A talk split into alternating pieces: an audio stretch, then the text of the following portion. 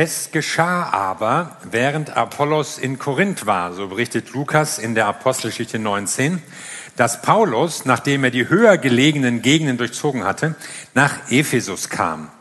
Und er fand einige Jünger und sprach zu ihnen, habt ihr den Heiligen Geist empfangen, als ihr gläubig geworden seid? Sie aber sprachen zu ihm, wir haben nicht einmal gehört, ob der Heilige Geist überhaupt da ist. Und er sprach, worauf seid ihr denn getauft worden? Sie aber sagten, auf die Taufe des Johannes. Paulus aber sprach, Johannes hat mit der Taufe der Buße getauft, indem er dem Volk sagte, dass sie an den glauben sollten, der nach ihm komme, das ist an Jesus. Als sie es aber gehört hatten, ließen sie sich auf den Namen des Herrn Jesus taufen, und als Paulus ihnen die Hände aufgelegt hatte, kam der Heilige Geist auf sie, und sie redeten in Sprachen und Weissagten. Es waren aber insgesamt etwa zwölf Männer. Ephesus, die Hauptstadt der Provinz Asia, eine der großen und prächtigen Städte der Antike, eine sehr reiche Stadt durch Handel, aber auch berühmt als eine religiöse Metropole, denn in ihr befand sich der Tempel der Artemis. Und er zählte auch zu den sieben Weltwundern in der Antike war damals schon eine Sensation. Hier haben wir mal eine kleine Rekonstruktion dieses Tempels und auch ein Bild, das so ein bisschen ausdrückt, wie es möglicherweise früher ausgesehen haben konnte. Also man sieht ein großes, imposantes Gebäude. Und die eigentliche Sensation war das Bild der Göttin Artemis im Tempel. Ein vielbusiges Wesen, wo so auch ein Fruchtbarkult mit eingeflossen war. Darauf waren die Epheser mächtig stolz und das machte die Stadt reich und berühmt. Und jetzt kommt Paulus dorthin. Ich meine, es wäre doch toll, wenn in der Stadt das Evangelium Fuß fassen würde. Aber sieht schwierig aus. Also bei den Voraussetzungen, ob das klappen wird, für Paulus war es eigentlich der zweite Versuch, nach Ephesus zu kommen. Eigentlich wollte er nämlich schon bei der ersten Missionsreise dorthin, aber nein, hatte der Heilige Geist gesagt. Er lenkte ihn an Ephesus vorbei und brachte ihn zunächst nach Europa. Und dann hat er dort Gemeinden gegründet. Aber jetzt, dritte Missionsreise, ist Paulus mit seinem Team auf dem Weg nach Ephesus und kommt in diese Stadt und er fand einige Jünger. Man findet, wenn man sucht. Also offenbar kam Paulus in die Stadt und hat geguckt, wen gibt's hier schon? Was tut Gott hier schon in der Stadt? Gibt's hier vielleicht schon eine Gemeinde? Gibt es hier Christen? Und das ist gut, diese Gemeinschaft zu suchen. Manchmal kommen ja Leute neu in eine Stadt und wollen da Gemeinde gründen und tun so, als seien sie die Ersten und die Einzigen und hier ist gar nichts los und mit uns beginnt es und wo wir sind, ist vorne. Und das ist meistens falsch. Paulus schaut sich um und er findet eine Gruppe von Jüngern, mit denen er erstmal dann in, ins Gespräch kommt und fragt sie, habt ihr den Heiligen Geist empfangen, als ihr gläubig geworden seid? Das ist ja eigentlich keine Begrüßungsfrage, oder? Also, wenn man jetzt Leute fragt, trifft zum ersten Mal, hast du den Heiligen Geist empfangen? Ich frage was anderes. Aber offenbar war Paulus da irgendwas aufgefallen. Ich fragte mal nach. Und tatsächlich, sein Spürsinn hat ihn nicht getrügt. Wir haben nicht einmal gehört, ob der Heilige Geist überhaupt da ist. Aha. Die Übersetzer sind sich hier etwas uneinig, wie man diesen Satz wiedergeben sollte. Wussten die Leute überhaupt nicht, dass der Heilige Geist existiert? Dass es den überhaupt gibt? Oder wussten sie nur nicht, dass er schon gegeben war, ausgegossen war, erlebbar war? Meiner Überzeugung nach wussten sie sehr wohl, dass es ihn geben würde, denn wer überhaupt sich irgendwie mit Jesus, mit dem Glauben, mit der Bibel befasst, der liest die Verheißung des Heiligen Geistes schon im Ersten Testament. Immer wenn von dem Zeitalter des Messias, wenn von dem Kommen des Retters die Rede ist, dann ist auch die Rede vom Heiligen Geist. Also wenn das Gläubige waren, dann haben die auch gehört, es gibt einen Heiligen Geist. Aber er ist noch nicht hier. Wir haben ihn nicht erlebt. Wir haben nicht mal mitbekommen, dass der irgendwo ausgegossen wurde. Und das ist das, was Sie hier Paulus mitteilen und ihm sagen. Wir haben nichts davon gehört, Ist er etwa schon da? Und dann geht Paulus noch mal einen Schritt zurück und sagt, okay, wie seid ihr denn getauft worden? Was bedeutet euch die Taufe? Es gab ja verschiedene Taufen. Es gab eine Proselytentaufe, wenn Leute zum Judentum übertreten wollten. Es gab eine Bußtaufe, es gab eben die Jesus-Taufe, es gab überhaupt im Judentum verschiedene Waschungen, durch die man so Reinigungsschritte ausdrückte. Also was ist da bei euch passiert? Und sie sagten, wir sind getauft mit der Taufe des Johannes. Aha. Also das waren Christen, aber ihnen fehlte eine ganz wesentliche und wichtige christliche Erfahrung und Erkenntnis. Ja, Moment, sagst du vielleicht. Möglicherweise waren das ja überhaupt keine Christen. Das waren ja Johannesjünger. Ja, das sagt man immer so. Aber wo steht das im Text? Nirgends. Man sagt immer, das waren Johannesjünger, weil sie nur die Taufe des Johannes kannten. Aber Lukas stellt diese Leute hier als Jünger vor. Und Jünger ist in der Apostelgeschichte immer ein Ausdruck, der für Jesus-Nachfolger verwendet wird. Und dann fragt Paulus, wie war das, als ihr zum Glauben gekommen seid? Ja, zu welchem Glauben? Auch dieser Ausdruck zeigt immer, es bezieht sich auf den Glauben an Jesus Christus. Also Paulus erkennt diese Menschen als Geschwister. Er spürt, dass die durch den Glauben an Jesus Christus mit ihm verbunden sind. Aber er hakt nach und merkt, euch fehlt was. Also du kannst Christ sein und doch fehlt dir was. Und sie hatten sogar irgendeine Taufe erlebt, aber trotzdem fehlt ihnen was. Man kann sogar getauft sein, vermeintlich, und es fehlt noch was. Und an diesem Punkt kommt Paulus mit diesen Leuten. Möglicherweise waren das Menschen, die an Jesus, den Retter, glaubten, den hatten sie kennengelernt. Vielleicht hatten sie von diesem Apollos gehört. Apollos war nämlich ein Prediger, der vorher auch in Ephesus war. Und Apollos hat mit großer Überzeugungskraft von Jesus Christus gesprochen. Er war ein gelehrter Mann aus Alexandria und er verkündigte das Evangelium, aber aus irgendeinem Grunde hatte er noch nicht mitbekommen, dass es eine Taufe auf den Namen Jesus gibt. Also er bezeugte Jesus als den Retter, der kommen sollte, das, wovon im Ersten Testament die Rede war, aber mit der Taufe, das wusste er nicht. Und Entsprechend gab es hier eben auch einige Leute, die das auch nicht gehört haben. Also, was war sie denn nun, diese Johannestaufe? Es war, so erklärt Paulus, eine Taufe zur Buße, also zur Umkehr. Buße bedeutet ja Umdenken, Richtungswechsel, Neuanfang. Und im Judentum gab es diesen Brauch, wenn Leute sich neu auf Gott ausgerichtet haben und wenn sie gemerkt haben, oh, ich habe in den letzten Jahren und überhaupt mein Leben, das war alles irgendwie Käse und das war auch schlecht. Ich will jetzt wirklich nach Gottes Willen leben. Ich will mich auf Gott ausrichten. Ich will jetzt wieder der Heiligen Schrift gehorchen. Dann haben sie diesen Schritt durch eine Taufe unterstrichen. Und so eine Taufe machte Johannes mit den Leuten. Aber es war eben nicht die Taufe auf den Namen Jesu oder auf den Namen des Vaters, des Sohnes und des Heiligen Geistes. Denn die Taufe geht ja weit über das hinaus, was die Johannestaufe bietet.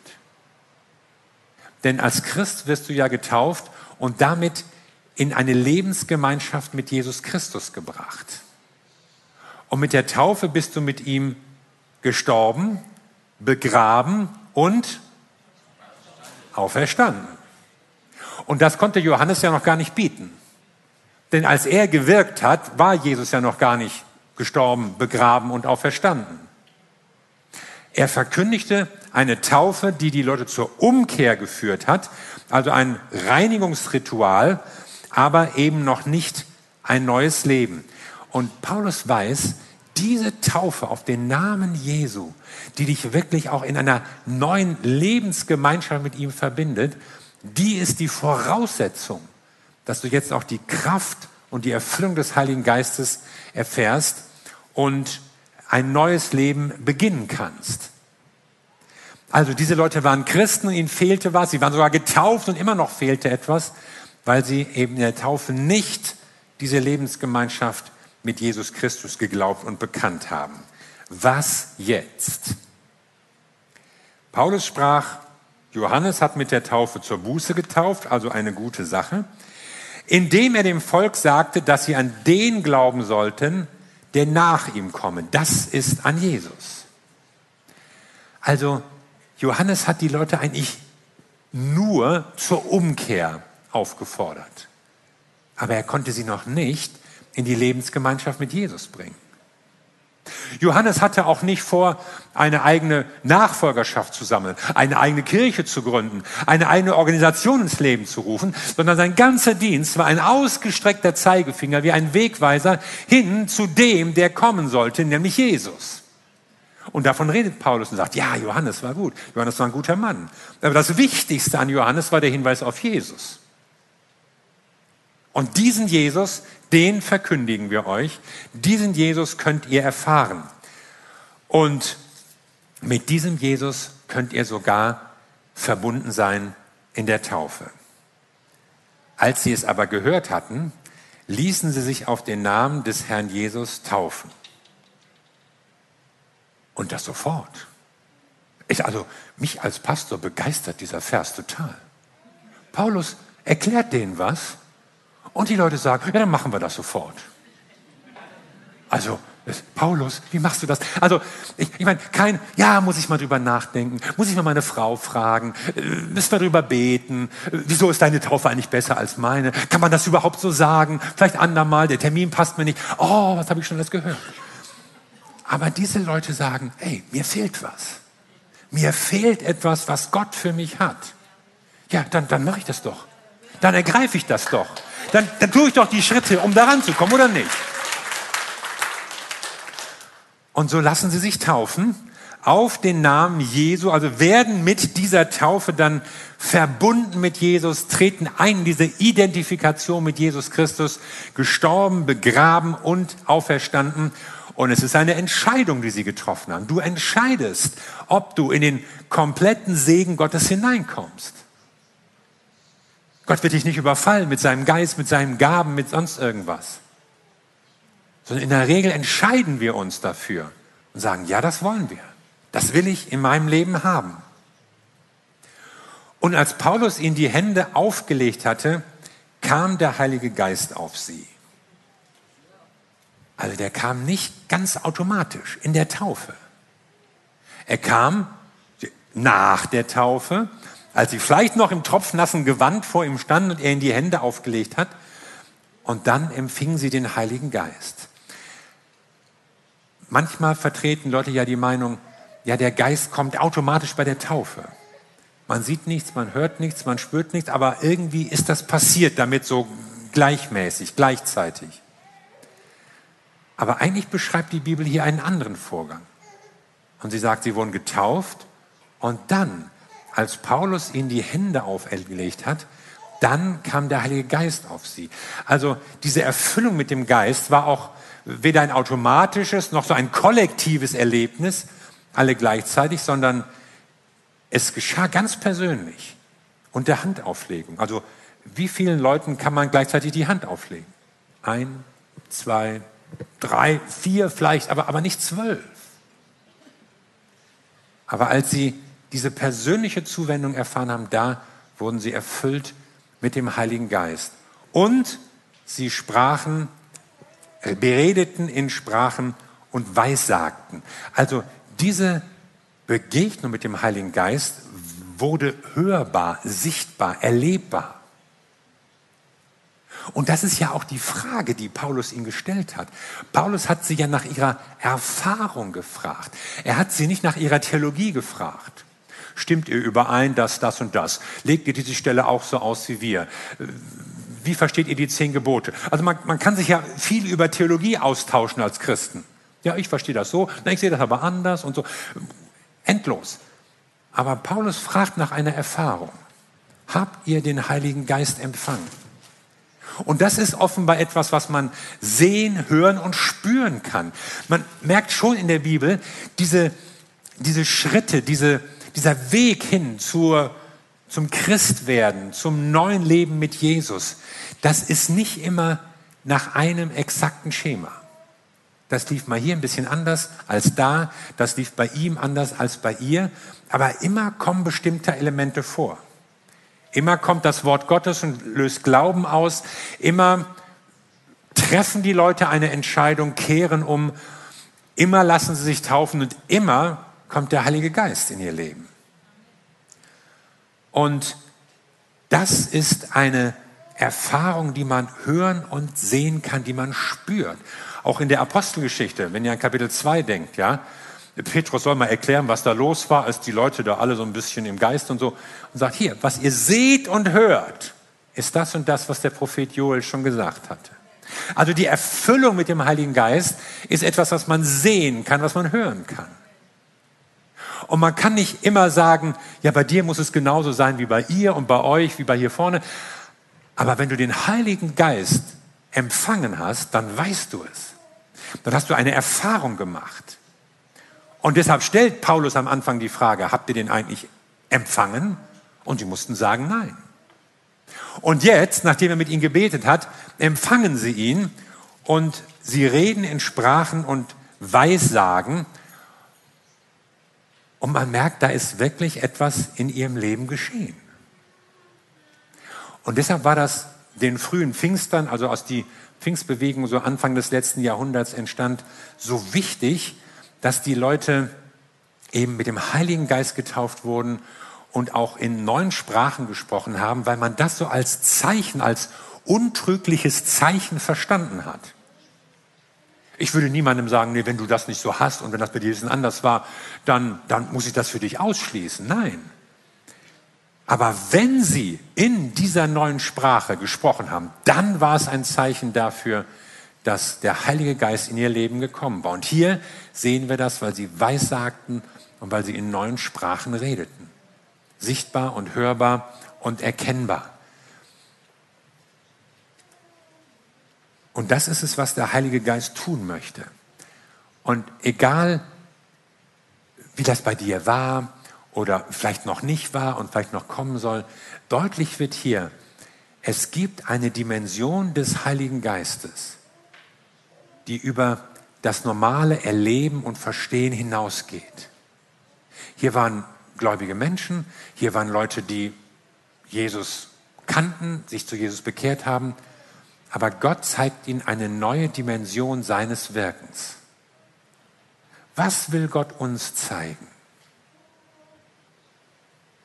Ich freue mich auf die nächste Woche, weil wir mit der SpiritCon drei Tage haben werden, wo wir bewusst eine Offenheit schaffen wollen für den Heiligen Geist. Wir wollen bewusst einen Raum öffnen, damit Menschen den Heiligen Geist erleben können. Und ich ermuntere euch sehr, dabei zu sein und zu kommen, weil das etwas Besonderes ist und wir brauchen den Heiligen Geist. Wir brauchen ihn. Wir brauchen seine Kraft für unser Leben. Wir brauchen seine Gaben für unseren Dienst. Wir brauchen seine Weisheit für unsere Entscheidung. Wir brauchen seinen Trost, wenn es uns mal schlecht geht. Wir brauchen auch sein Reden, um den richtigen Weg zu finden. Es geht nicht ohne. Und wenn du dich manchmal darüber ärgerst und denkst, oh Mann, der Herr redet ja nicht und hier habe ich schon wieder eine falsche Entscheidung getroffen und hier habe ich was verkehrt gemacht, dann soll dich das eigentlich anstacheln, diese Gemeinschaft mit dem Heiligen Geist zu suchen. Denn Gott will zu dir reden.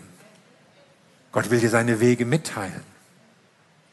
Wenn du das Gefühl hast, du bist irgendwie kraftlos in deinem Dienst und, und dir fehlt vielleicht die Freude oder der Mut oder die Zuversicht, dann ist das ein Zeichen, dass du eine neue Erfüllung, eine neue Kraft vom Heiligen Geist brauchst. Vielleicht gibt es auch Gaben, mit denen Gott dich beschenken möchte. Ganz konkrete Gaben von denen er sagt, die sollst du haben. Du sollst für Kranke beten. Du sollst prophetisch reden. Du sollst Erkenntnisse haben und damit in das Leben von Menschen hineinsprechen. Und lass uns nicht einfach sagen, oh nö, mir reicht das. Ich komme zum Gottesdienst, ist alles okay und die Elim und so. Gott hat eine neue Dimension für dich vor. Und deshalb stell dir doch die Frage, was will der Heilige Geist in deinem Leben tun? Weißt du das? Wenn du das schon weißt, dann kannst du konkret darum beten. Dann kannst du dich konkret darauf einstellen. Wenn du das nicht weißt, dann kannst du erst recht darüber nachdenken und dein Herz öffnen und Gott fragen, Herr, was willst du in meinem Leben tun? Heiliger Geist, was willst du in meinem Leben tun? Machen wir es doch mal konkret. Und ich glaube, dass Gott für jeden von euch etwas aus seinem Schatz bereithält. Manche will er vielleicht zum ersten Mal mit Heiligem Geist taufen. Manche will er mit Gaben beschenken. Manche will er wieder erfrischen und wieder stärken im Heiligen Geist. Und es ist gut, wenn wir uns dafür Zeit nehmen. Und es geht nicht ohne deinen Glauben und ohne deine Entscheidung. Und wenn du Jesus nachfolgst und wenn du durch die Taufe auch mit ihm verbunden bist, dann hast du ein neues Leben bekommen. Da bist du eine neue Persönlichkeit und damit bist du auch hineingenommen in seinen Auftrag, in seine Mission auf dieser Welt. Und dieses neue Leben geschieht durch den Heiligen Geist. Und dieser Auftrag erfolgt in der Kraft des Heiligen Geistes. Und deshalb ist es uns so wichtig, dass wir die Möglichkeit geben, diesen Heiligen Geist persönlich zu erleben. Und ich ermuntere euch, diese Woche das euch vorzunehmen. Seid an den Abenden dabei. Kommt zu den Workshops. Erspürt, findet heraus, was der Heilige Geist für euch hat, was für dein Leben dran ist, wo der Heilige Geist dich hinführen möchte, was, was für eine neue Dimension seiner Kraft in deinem Leben möglich ist. Lass uns doch mal gemeinsam aufstehen und darum beten. Das so erfahren, das so suchen, lass uns vor Gott stehen. Und wir wollen aus diesem Gebet gleich auch einsteigen in die Lobpreiszeit und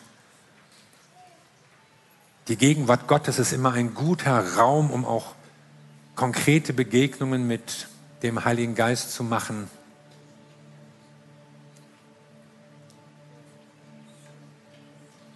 und frag doch mal so, Heiliger Geist, was willst du in meinem Leben tun? Heiliger Geist, was willst du in meinem Leben tun? Vielleicht weißt du das schon. Vielleicht ist das schon eine Sehnsucht oder ein Gebet in deinem Herzen und du betest um eine bestimmte Erfahrung oder Gabe, weil du weißt, das ist jetzt dein nächster Schritt. Vielleicht aber noch nicht. Aber jetzt betest du, Heiliger Geist, was willst du in meinem Leben tun? Und Gott will dir antworten.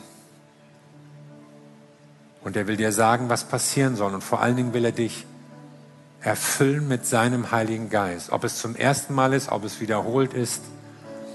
Aber der Heilige Geist ist ausgegossen. Wir können nicht mehr sagen, wir haben keine Ahnung, dass es den Heiligen Geist überhaupt gibt. Doch, wir wissen es. Wir haben es gehört. Und wir haben es erlebt. Und wir wollen es wieder erleben, Herr. Herr, wir rufen dich an und wir stehen als Gemeinde vor dir und wir beten zu dir, weil wir wissen, du bist der Geber aller guten Gaben. Du sendest deinen Heiligen Geist. Und ich bitte dich, dass du jedem in ganz persönlicher Weise begegnest.